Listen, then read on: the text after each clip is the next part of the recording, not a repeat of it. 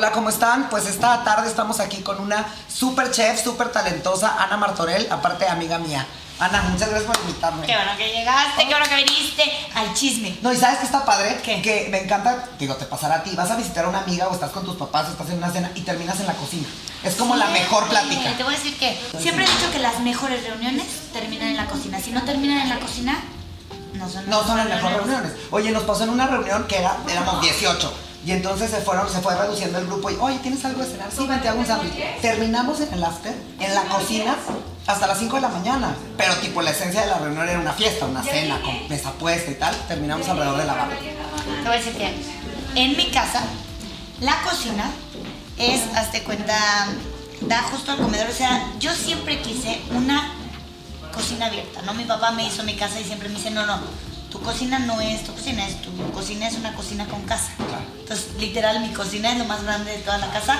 Está en el centro de la casa y puedes ver, y yo tengo que se sienten en la cocina 10 personas. Está padrísimo. Entonces, mis cenas siempre me tocaba a mí estar en la cocina. Claro, yo, y toda la gente en Y todos ¿no? afuera. Te perdías de todo. Cuando hice mi casa, le dije, me vale. Cocina bien. Quiero al lado de la cocina la sala y al lado de la cocina el comedor. Claro. Yo voy a ser el centro de No, y qué bueno que lo, que lo logras, porque mi mamá dice, a veces que Navidad o no, está el comedor y la sala y dice, ¿puedes creer que uso esta área de la casa, que dos metros o diez o cincuenta o lo que sea, lo uso una vez al año? Para mí, mi experiencia personal, porque este podcast siempre platico cómo conocí a la persona, porque yo conozco a la persona y después me entero qué hace, ya sabes. Real. Entonces, real, porque Es que da igual que hagas, ¿no? que hagas, exacto, como que digo, oye, que pues, es tu amiga o es tu, lo que te echas tu plática de café. Y yo estaba aburridísimo, deprimido, frustrado, eh, todo lo que tú quieras que te pudo haber pasado al inicio de la pandemia, a cualquiera. Y de pronto me habla un amigo y me dice, te tengo una solución. Pásame tu nombre, tu dirección, tal, te voy a mandar una sorpresa. Órale. Llega una caja con todos los insumos, Ay, no. las instrucciones, o sea, todo perfectamente sellado, está clean, ¿no? Y me dice, te tienes que conectar a un Zoom a las 7 de la tarde un sábado. O sea, imagínate, eh, tenía todas las herramientas, todos los no sé qué, o sea, y te preguntaban si te falta algo, avísame. O sea, como que me estaba hablando una conciencia, un ángel de la guarda de, si te falta un sartén, dime, ya sabes. Y ya, y de pronto así, y yo no sabía lo que iba, ¿no? Y entonces dije, ok, pues voy a cocinar y voy a mandar la foto de mi platillo terminado o algo, ¿no? Abro mi laptop para todos ustedes la experiencia que yo vi. Abro mi laptop y hay 250 conectados y la señora dando todas las instrucciones, cual de orquesta, ¿cómo se llama? Director de orquesta. Fue una experiencia para mí increíble. Amo o sea, creo que tú eso. fuiste algo, un superhéroe para mucha gente en la pandemia. ¿Sabes qué? La pandemia. Yo le agradezco tanto. Claro. Eh, siempre, siempre he dicho que si no lloras, no, no valoras cuando sonríes. Exacto. Y si no sufres, cuando estás feliz tampoco vas a entender ese sentimiento tan mágico. Claro.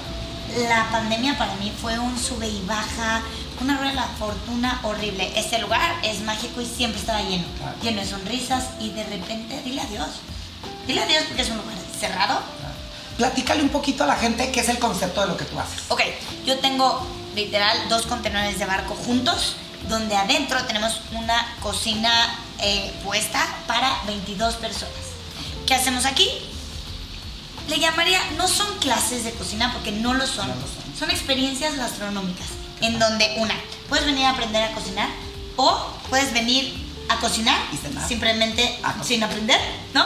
O puedes venir a cenar, o puedes venir a una experiencia, a un menú de ocho tiempos que te voy a hacer yo, o siempre tengo invitados a veces, Miguel Alonso, ¿no? O sea, vienen y te vas moviendo de lugares, puede ser en la terraza. Eso es.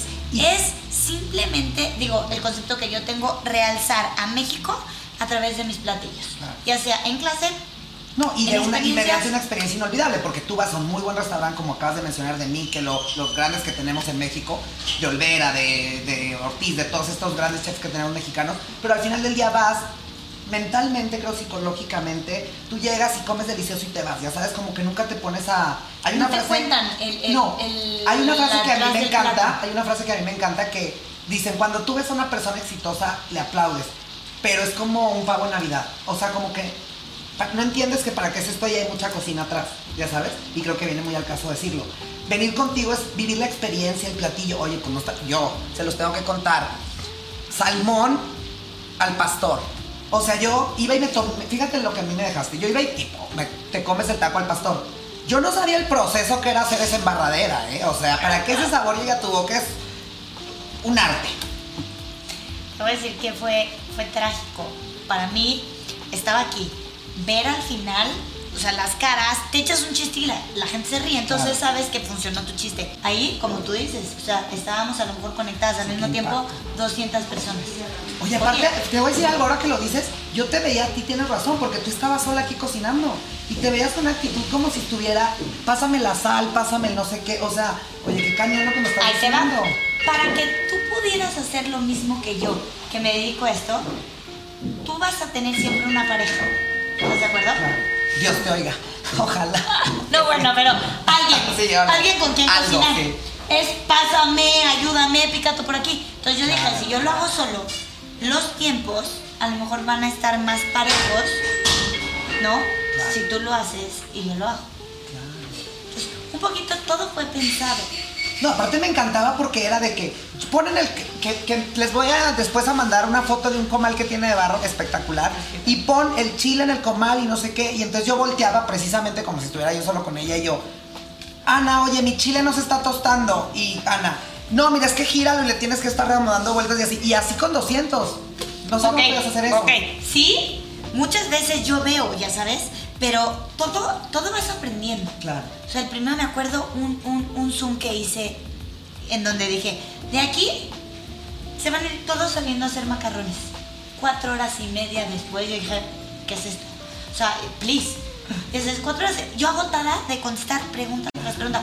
Después metí dos personas nada más a contestar dudas. Claro.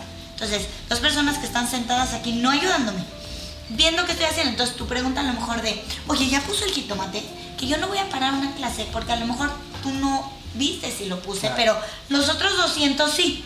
Yo voy a confesar, cuando te recomendó el comal de barro, yo fui el que a mitad del, del salmón dije, ¿y dónde compro el comal? Muy bien, a ver, todo eso va sumando y, vas a- Claro. y aparte hicimos una red de artesanos padrísima. Sí, Yo sí. creo que al final, eh, dando y dando, ¿no? La vida te da, hay que regresar un poquito. por supuesto. Y todos estos artesanos agradecidos muchísimos porque en pandemia, ¿dónde vas a vender tu comal? No, ¿Quién claro. te va a comprar el comal? Pero sale una chef en sus lives usando un comal y ahora resulta que todos quieren un comal de barro. Maravilloso, él también hizo su domingo. Y te digo algo, ahora que venía justo en el coche hacia, hacia acá para verte, leí una entrevista que te hicieron y caí en una cuenta de la preparación que debes de tener como chef y todo lo que hiciste después porque decías, cuando tienes el sueldo de una o diez personas en tus manos, entiendes lo que es el concepto de, de una empresa, de un, de, una- de un trabajo, ya sabes. Mira, antes de la pandemia alguien me decía, ¿qué significa ser emprendedor? Y todo te decía, es que emprender es, ya sabes, es un sentimiento increíble, es que sí, hay cosas buenas, ¿no? Tú manejas tus tiempos, te puedo decir miles de cosas. Después de la pandemia, emprender Pero es bueno, literal dejar de pensar en ti para pensar en toda la gente que depende de ti. Claro. No, porque de verdad eso era. O sea, yo en las noches, sobre todo, me, me regreso a abril. Porque en marzo como que era 15 días, pues 15 días siempre tienes tu ahorradito.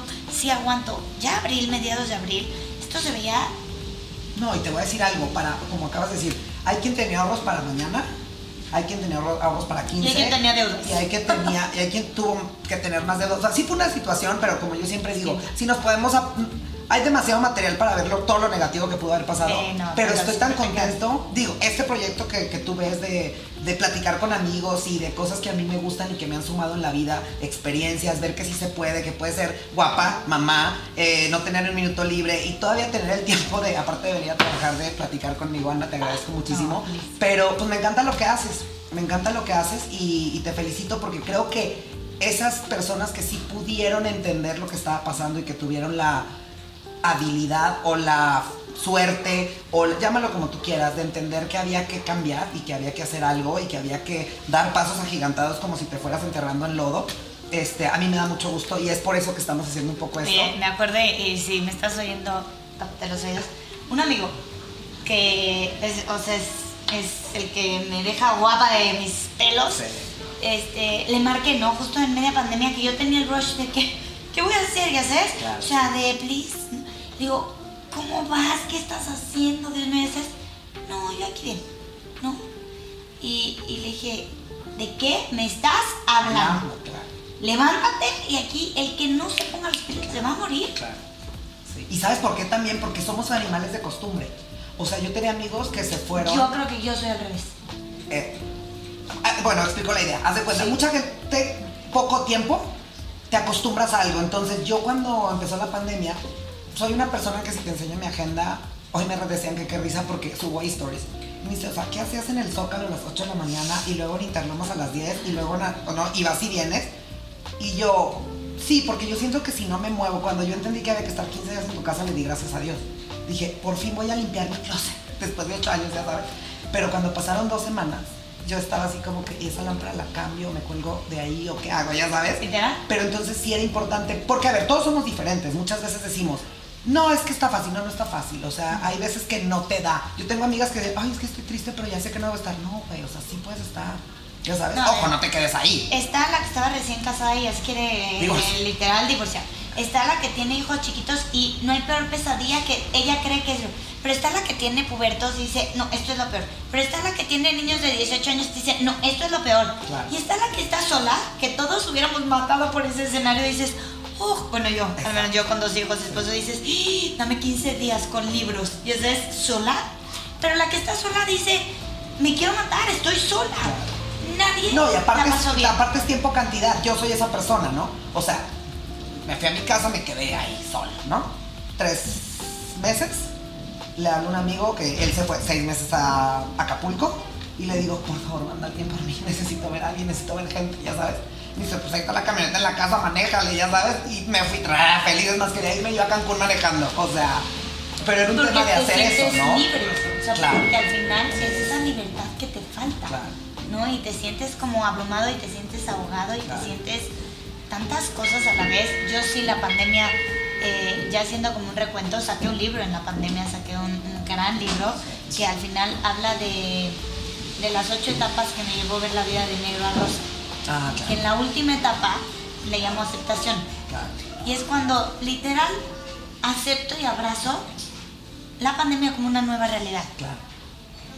Sí, y sobre todo que tú cambias, o sea, tú tienes ya más experiencia. Me explico porque todo lo bueno y lo malo que nos pase, sí es una nueva realidad, pero no somos los mismos. ¿Me explico? No, yo no soy la O sea, yo por ejemplo lo que te acabo de decir, hoy por hoy me habla un gran amigo y antes era, no, espérame, no tengo tiempo. A veces mis papás no viven aquí y era como que, ay, bueno, ya es Navidad, ¿no?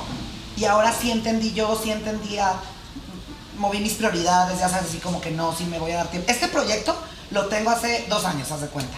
Y ya dije, ahora o nunca. Aparte yo creo que todo llega en su momento.